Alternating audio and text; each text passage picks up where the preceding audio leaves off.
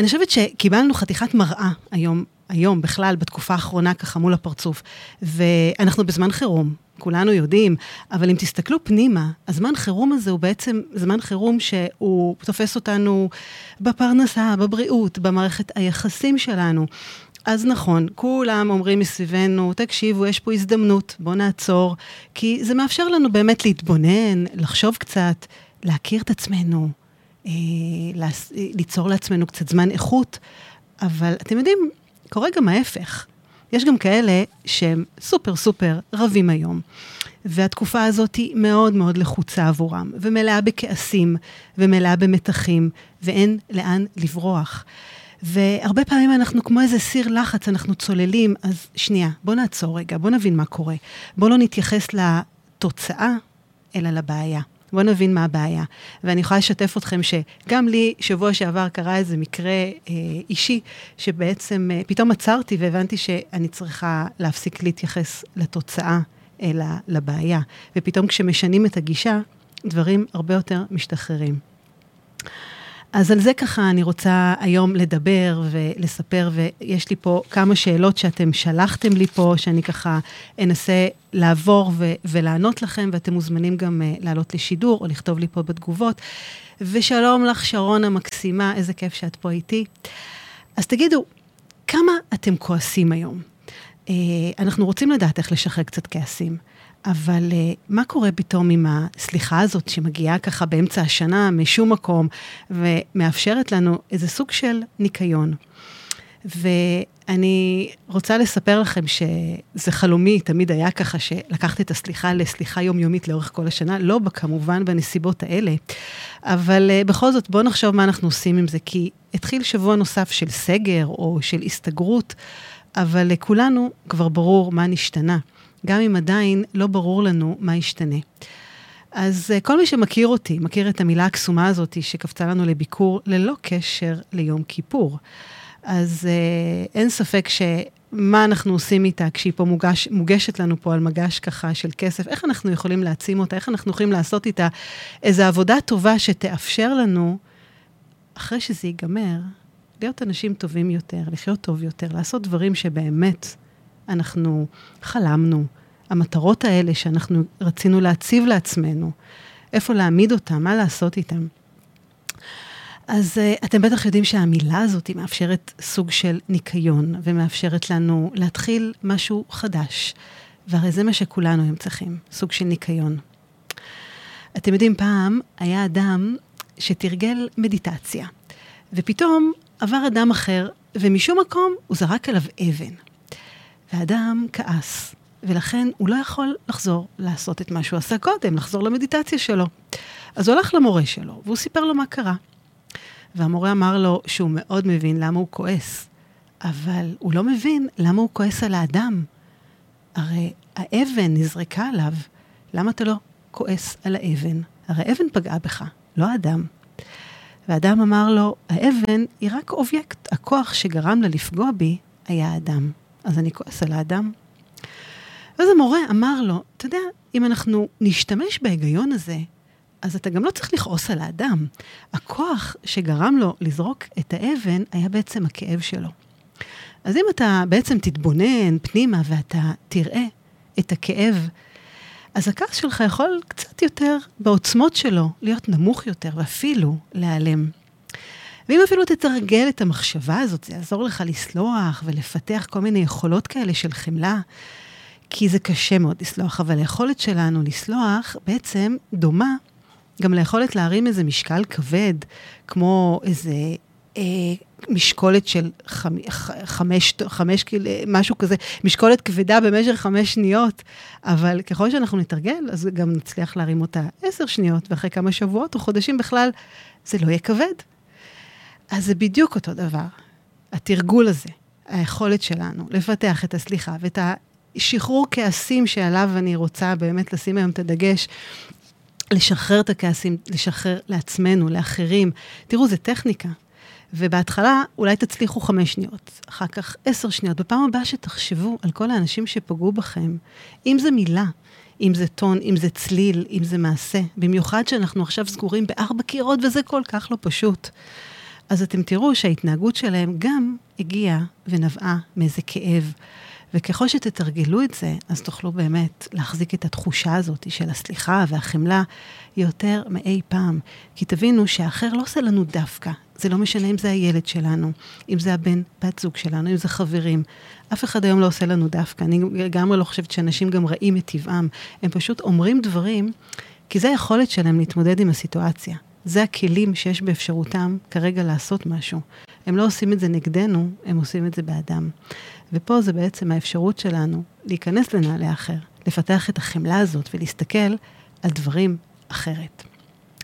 עכשיו תראו, יש עוד איזו מילה ככה משמעותית היום שמדברים עליה, והיא הסתגלות.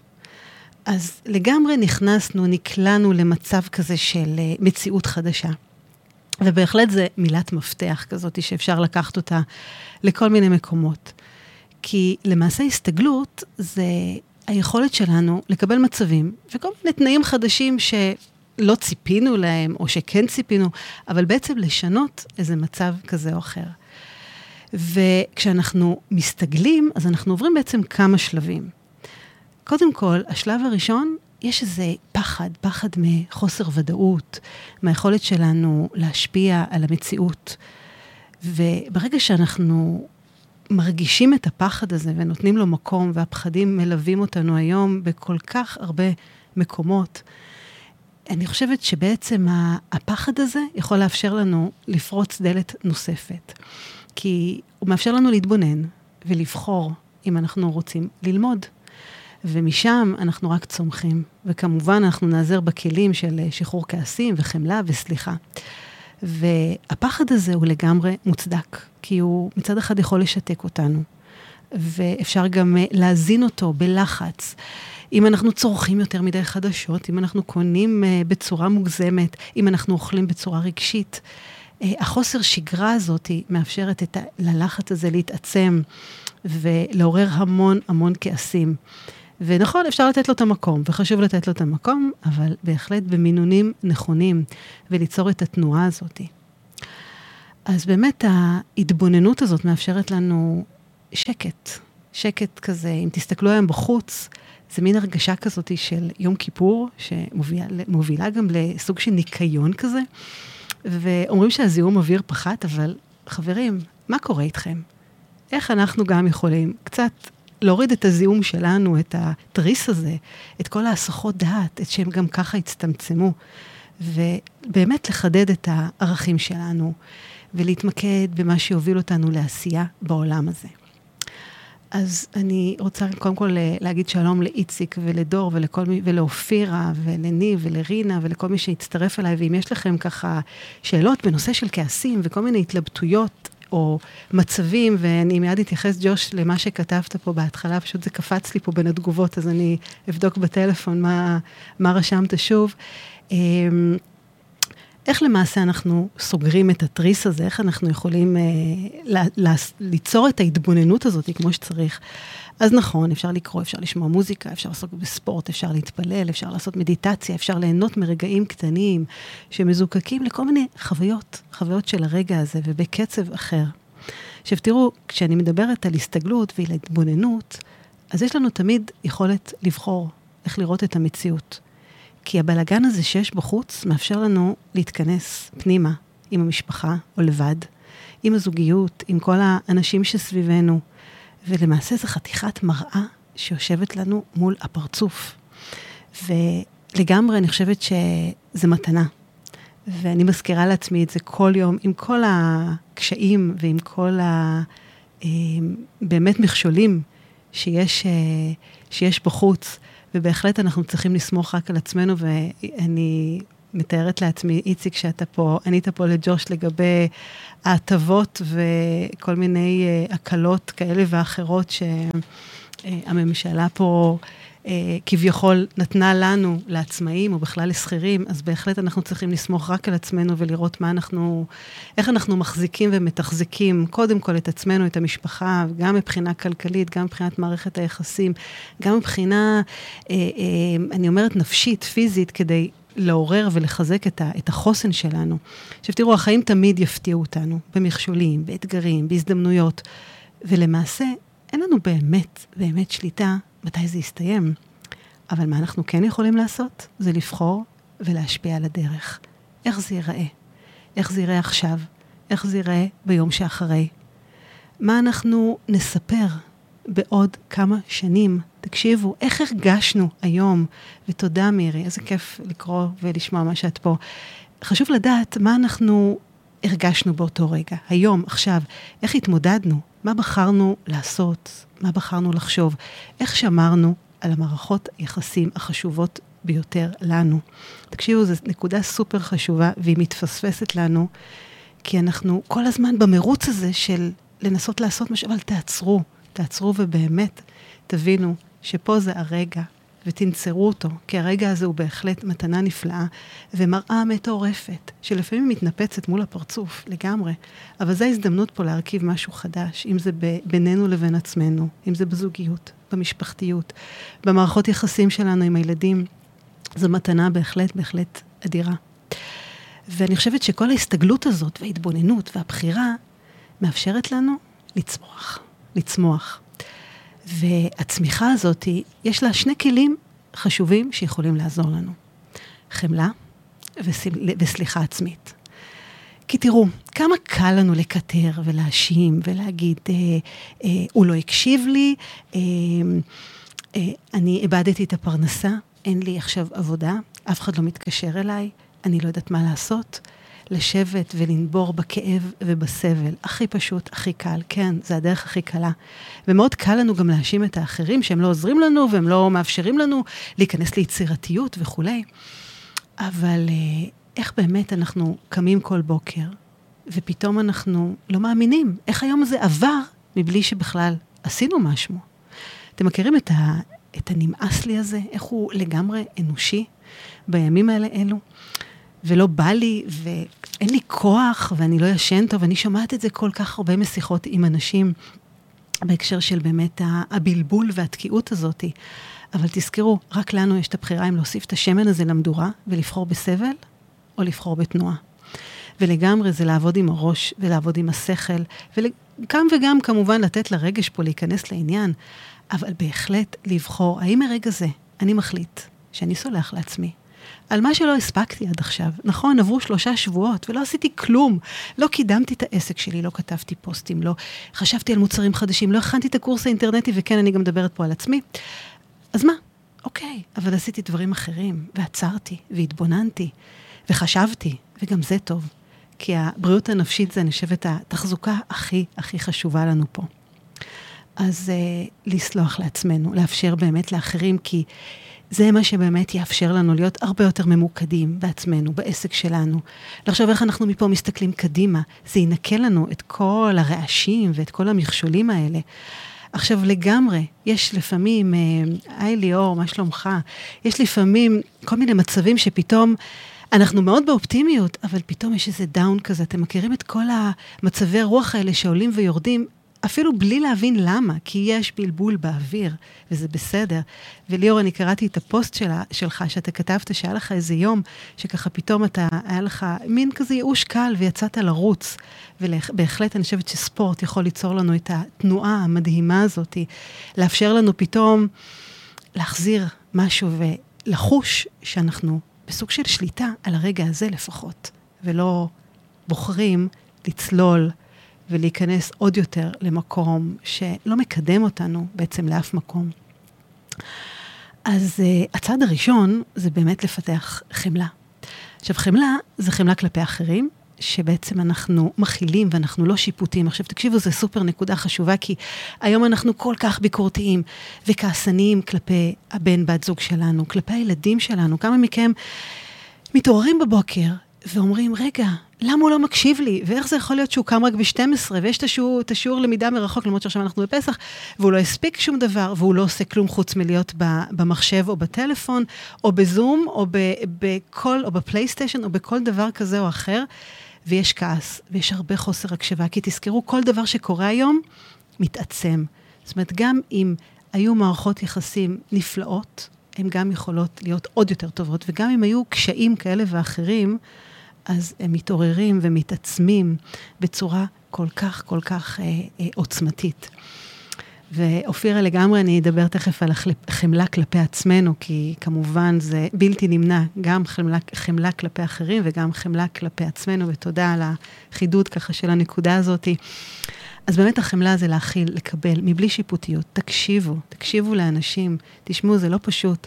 אני בתחילת התוכנית סיפרתי לכם שגם אני נקלעתי לאיזו סיטואציה כזאת, שפתאום הבנתי שאני צריכה פתאום לעצור ולא לשפוט, ולא לדבר בעצם על התוצאה, לא להתייחס לתוצאה של מה שקרה, אלא לבעיה, מאיפה זה הגיע. וברגע שבעצם שיניתי את הגישה הזאת, וואו, פתאום דברים נפתרו. כי לא באתי והמשכתי את המלחמה, אלא הבנתי מה המקור, ובו, בשורש הבעיה, בעצם טיפלנו. ולגמרי זה כעסים מול ילדים ולחוסר הקשבה, ו- ודברים שבאמת צפים כל כך הרבה היום. אני בטוחה, בטוחה שאצל כל אחד ואחת, כי אין, אין דבר כזה שהכל ורוד 24 שעות ביממה. אז תבינו שאף אחד לא עושה לנו דווקא בעולם הזה. אף אחד לא עושה לנו כלום לרעתנו, ואחרים מגיבים באופן שפוגע בנו. כי למעשה זה הדרך שלהם להתמודד עם המצ... המצב, וזו החמלה שהיום כל כך חשוב לפתח אותה. ולגמרי, אופיר, על זה לשנות גישה ולתת פרשנות אחרת. ותודה, שלומי, שאתה הצטרפת אלינו, ולאורית פה שנמצאת איתנו. עכשיו, תראו, החמלה הזאת תאפשר לי להפסיק לחשוב שעושים לי דווקא. אם זה הילדים, אם זה הבן זוג, אם זה גם אני עצמי, תכף אנחנו נדבר על החמלה העצמית. אבל תבינו שגם אנשים אחרים לא יודעים איך להתמודד עם הסיטואציה. ואל תשפטו אדם בשעת כעסו.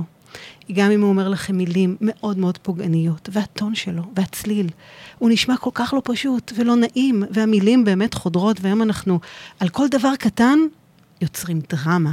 האש כל רגע היא באמת כל כך מתחילה להתעורר.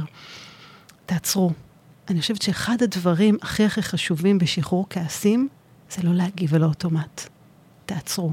עכשיו, אני חייבת לתת פה כוכבית. זה לא אומר שאנחנו מתעלמים.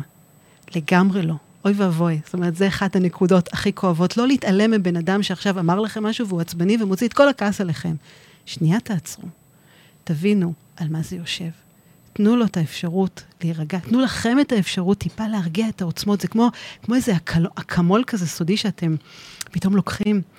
ואני חושבת שזה, אם אפשר ככה לחפש איזו מטאפורה נחמדה לכל הסיפור הזה, זה, זה סוג של שיטת רמזור כזאת, שברגע שיש מצב שיוצא מאיזון, ואתם כועסים ועצבנים, תדמיינו שאתם עכשיו עומדים ברמזור אדום, אתם עוצרים. אתם לא זזים. כתום מאפשר לכם לבחור איך להגיב. האם אני מגיב בהתאם לתוצאה, בהתאם למה שקרה, בהתאם למילים הפוגעניות והקשות שעכשיו נאמרו לי, בהתאם לטון הזה, מה אני אשיג מפה? האם זה יקדם אותי במשהו?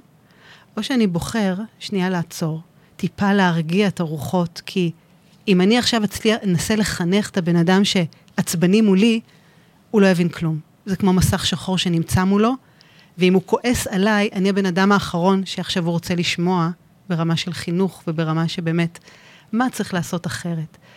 ובירוק, תבחרו איך לפעול. ותבחרו לפעול בהתאם לבעיה. תנסו לאתר מה המקור של הבעיה, אז מה זה יושב. אני חושבת שהיום הרבה, הרבה מאוד כעסים יושבים על נושא של פחדים. פחדים וחרדות ולחצים. כי תראו, אנחנו לגמרי נמצאים היום במצב חירום, ולא רק בחוץ, במצב חירום גם בפנים, במצב חירום שבאמת uh, הפרנסה, הבריאות, המערכות יחסים שלנו, הכל פתאום צף לנו. והפחדים האלה יוצרים את הכעסים, ויוצרים טונים, ויוצרים מילים שאנחנו לא יודעים איך להתמודד איתם. עכשיו, אנחנו גם אומנם מבוגרים ואמורים לדעת את כל הדברים האלה, אבל בזמן אמת, אם לא היו לי את הכלים האלה להתמודד איתם, אני באמת לא יודע מה לעשות.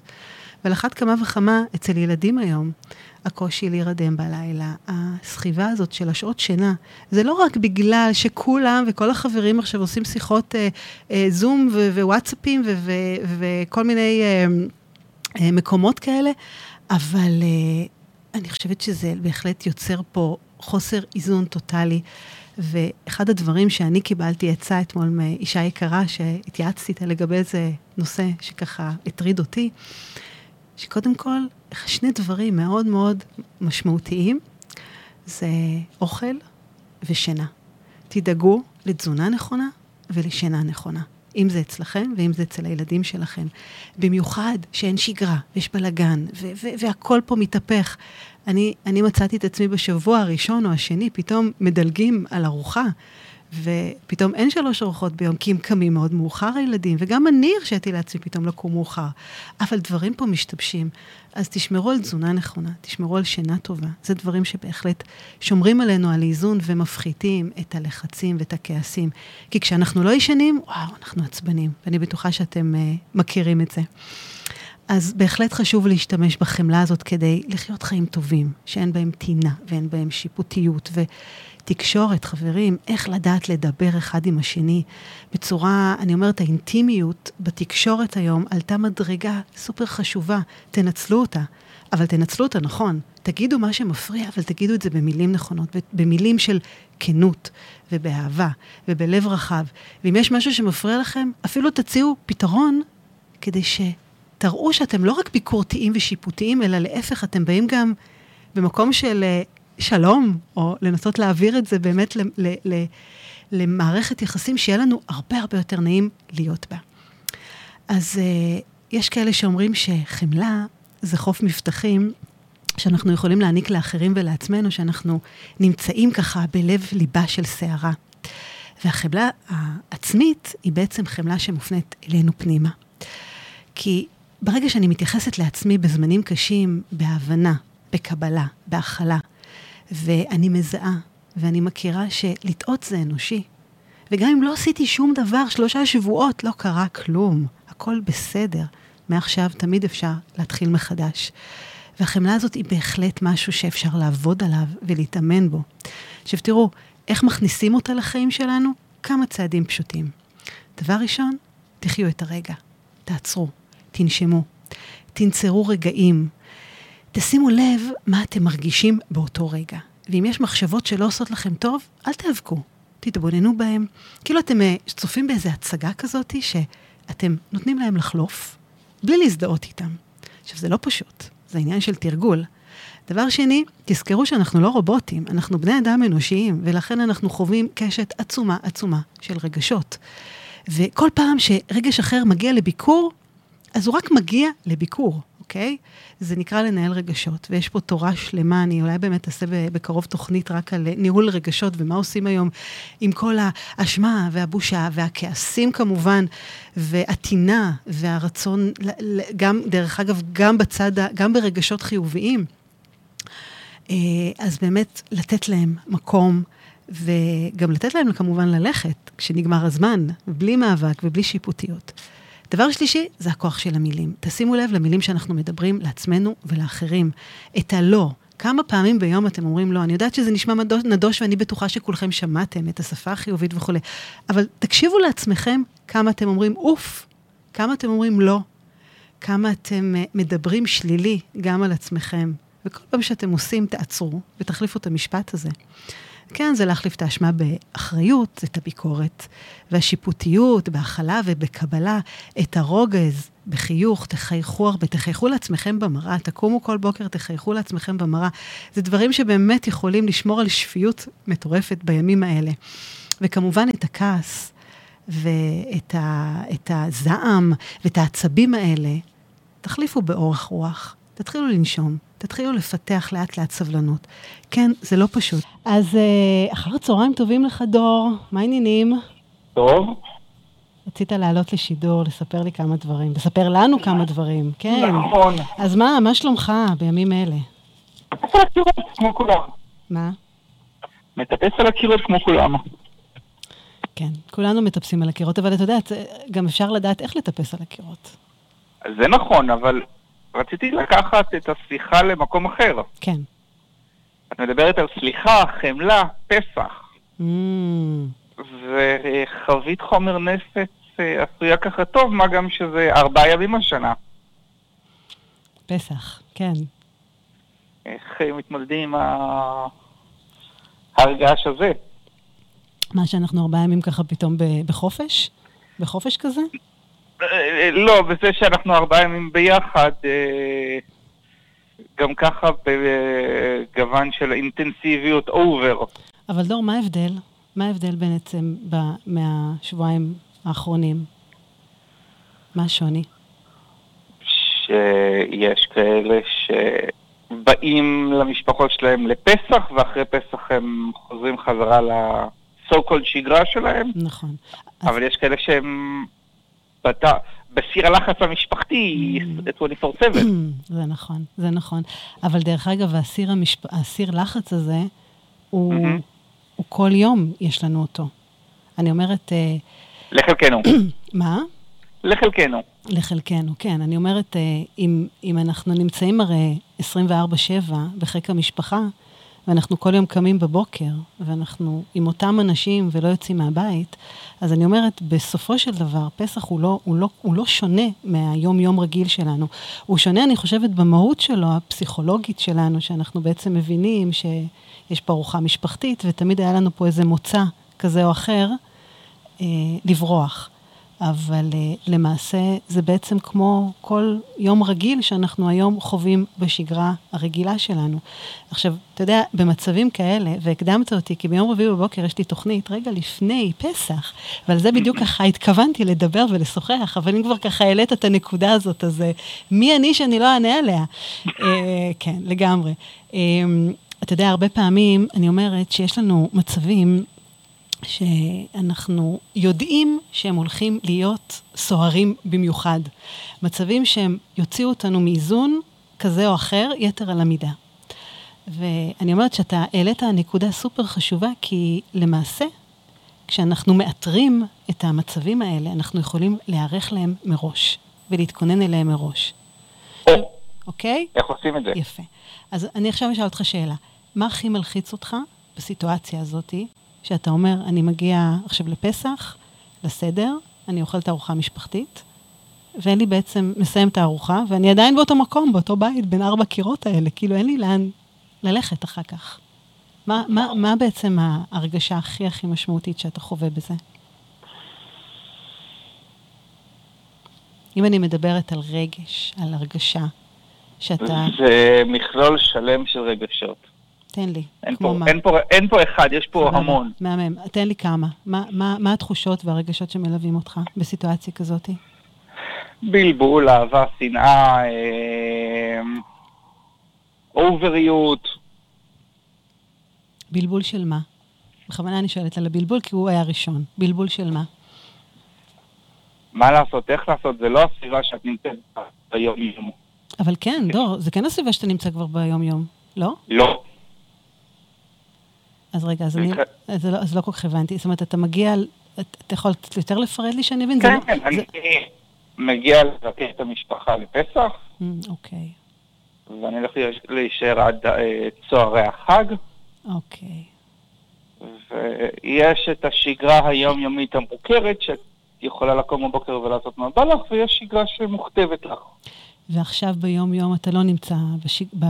בחיק המשפחה יום-יום. אוקיי, עכשיו אני מבינה. אמנם טלפונים כן, אבל...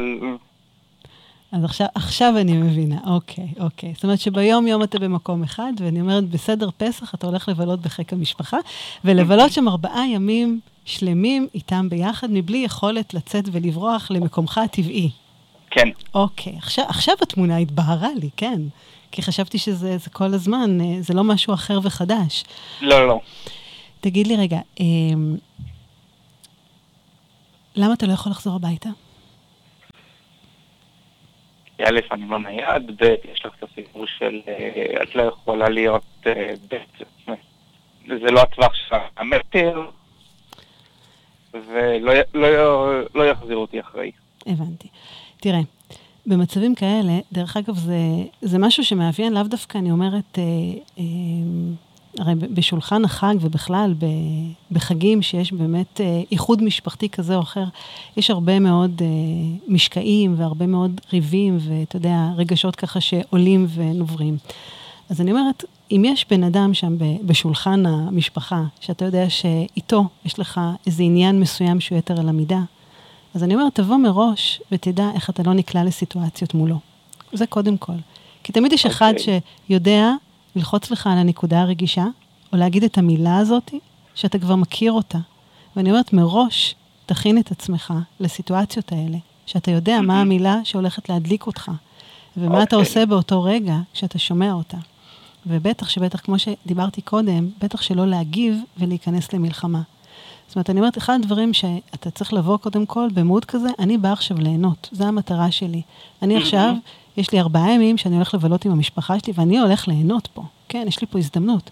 אני דיברתי בתוכנית קודם על מתנות. אנחנו קיבלנו פה מתנה אדירה. בוא תנסה לשנות את הגישה הזאת ולא לדבר על הבלבול ועל האהבה ועל השנאה ועל, ה, ועל הסבל ועל השעמום ועל כל הדברים מסביב, אלא להגיד, אוקיי, המטרה שלי עכשיו פה ארבעה ימים ליהנות, ודרך אגב, זה ארבעה ימים וזה נגמר. זאת אומרת, יש לזה סוף, שזה בכלל מדהים, כי אני אומרת, אני מזמן לא שמעתי משהו שהוא, הוא, שהוא יש לו, יש לו, אתה יודע, התחלה וסוף. היום הכל כזה חסר ודאות ואנחנו לא יודעים מתי ייגמר שום דבר. ופה אתה אומר לי, קרדיט, תקשיב, יש לי התחלה ויש לי גם סוף. אז אתה נכנס פה למצב של ארבעה ימים. אז קודם כל לבוא עם עימות כזה ועם מטרה, אני הולך ליהנות. ומה אני עושה בשביל ליהנות? אחד, אני כמה שיותר נמנע מאולי שיחות, או מריבות, או החזרה למשפטים, או לתגובות שצד כזה או אחר שתמיד מדליק אותי, אני עכשיו נמנע, אני יושב אולי במקום אחר. עכשיו, אתה יודע, הרבה פעמים אני אומרת לאנשים, תכינו אפילו נושאים, נושאי שיחה מראש. שזה, אוקיי. שזה גם אפשרות. שזה גם אפשרות לבוא ו- ו- ולהגיד אותם. עכשיו, עוד דבר שאפשר לעשות, זה באמת גם, אם יש את הבן אדם הזה, או יש סיטואציה כזאת שאתה מכיר מעברך המשפחתי, אז לבוא ולהציף את זה, ולדבר על זה. להגיד, תקשיבו, בואו בוא נחליט שאנחנו על הנושא הזה לא מדברים. אני מכירה את זה מהחוויה שהרבה פעמים, אה, אתה יודע, אה, אה, פנתה אליי שנה שעברה, בדיוק בראש השנה, מישהי שאומרת לי, כל פעם שאנחנו בשולחן החג, אז, אז, אז כל פעם מת, מת, נטפלים אליי, מה קורה, מה עם בן זוג, מתי תתחתני, מתי, זה, מתי, מתי כבר מתחיל להיות משהו. באמת, די, אני לא יכולה כבר, אני מעדיפה לא לחגוג את החג ולא לשמוע את כל השאלות האלה. אז מראש, היא באה ואומרת, תקשיבו לי, אני לא מוכנה לשמוע את זה. זה נושא שהוא מחוץ לתחום עכשיו. כי זה משהו שעכשיו יכול להרוס פה, ולא לאפשר לנו אה, להתקדם וליהנות פה. הרי באנו פה ליהנות, באנו לעשות פה סדר. גם ככה הכל פה מבולגן בעולם הזה, בואו ננסה להאחז במשהו פה אמיתי, אוקיי? מהמם. אז אפשר גם, אם אתה יודע, אם יש נקודה מסוימת שאתה יודע שמכאיבה, לבוא ולהציף אותה לפני. יש כזה דבר? אוקיי. יש כזה דבר? אתה מכיר, אתה, אתה, אתה, אתה לא צריך לספר לי מהי, אני רק שואלת אם יש, אם יש דבר אני כזה. מנסה לעבד. אוקיי. דבר אחרון, אמ, תבוא עם, אה, אני אומרת, עם אה, ככה תיק אה, עזרה ראשונה, אוקיי? מה אתה אוקיי. הולך לעשות במהלך הארבעה ימים האלה? כי הרי אתה לא כל הזמן תהיה בסלון ותדבר ותראה. תחשוב, אני, אני אומרת, תקרא, תביא ספרים איתך, תביא, אם יש לך לפטופ שאתה יכול לעשות בו דברים, אה, להכין מוזיקה, כל מיני פלייליסטים אה, נחמדים שאתה אה, אולי יוצר בימים כאלה, כל מיני מחשבות על מה, מה הולך להיות. אני אומרת, תעסיק את עצמך בכל מיני דברים שיכולים בעצם להפיג את ה... את ה אני אומרת, זה לא שעמום, אבל את השגרה הרגילה. כן. אבל, אבל אני אומרת, הדברים האלה נורא נורא חשובים, הם קטנים, אולי הם נש- נשמעים קטנים כאלה, אבל זה בהחלט להיערך מראש למצב הזה שיכול להוציא אותנו מאיזון. כי, אוקיי. אז זה, זה ככה, אתה יודע, באמת באמת על קצה המזלג, יש עוד כל כך הרבה דברים שאפשר לעשות, אבל בואי נחכה איתם ליום רביעי. בואו נחכה איתם ליום רביעי, לגמרי. אז יאללה, זהו. קדי, תודה רבה. תודה רבה, דור. ביי. ביי. ביי ביי. אז תראו, הכעס הוא לא באמת הבעיה, כי אין סיבה לירות בשליח. ואני חושבת שמתוך כל מיני שיחות עם אנשים, אני למדתי שהרבה אנשים, ואני באמת חושבת שהרבה אנשים שגם שומעים אותי עכשיו, רואים בכעס בעיה. אבל uh, אם אתם רואים את האופן שזה מפריע לחיים שלכם, והדרך שהוא פוגע במערכות יחסים שלכם, אם זה עם אנשים שאהבנו בעבר, אם זה, אם זה מערכות יחסים במשפחה, מול הילדים שלנו, וזה גורם לנו לכעוס עליהם ולהגיד כל מיני מילים ומשפטים, אה, גם על עצמנו וגם על אחרים. וגם הרבה פעמים להלקות את עצמנו ולקחת אחריות על לאו דווקא על דברים שאנחנו עשינו. אבל אם תחשבו על זה, הכעס הזה הוא מאוד חיוני, כי הוא חיוני לנו בהסתגלות שלנו לכל מיני מצבי שגרה ומשברים. והכי חשוב שרק נזכור איך אנחנו ניגשים אליו, באיזה צורה, כי הוא יכול להוביל אותנו הרבה פעמים למעשים שאנחנו נתחרט עליהם. ובמקרה הזה, מי שכועס הוא בעצם מנסה להתמודד עם המעשים ולא עם הרגש עצמו. ותזכרו שלכעס הזה יש עוצמות, ואנחנו מגיבים אחרת כל פעם בהתאם לסיטואציה ובהתאם לאנשים שמעורבים.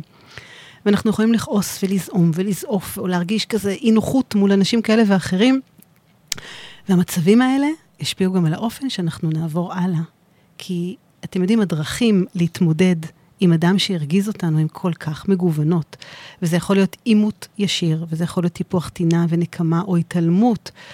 אבל ההתעלמות הזאת, תיזהרו ממנה. ההתעלמות הזאת כל כך לא בריאה. ההתעלמות הזאת יכולה אפילו להתבטא בחסימה.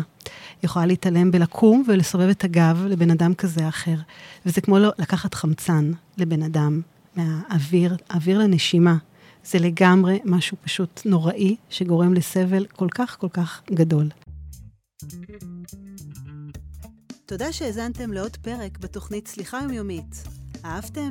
דרגו אותי ב iTunes, תירשמו לפודקאסט, תשתפו עם חברים, והעיקר, אל תשכחו לבקר באתר שלי www.חדי.סליחה. co.il. תקראו על הסדנאות שלי, תזמינו הרצאות ועל עוד דרכים שאני יכולה לעזור לכם לשחרר את העבר, לשחרר כעסים ולסלוח לעצמנו. אז נתראה בפרק הבא.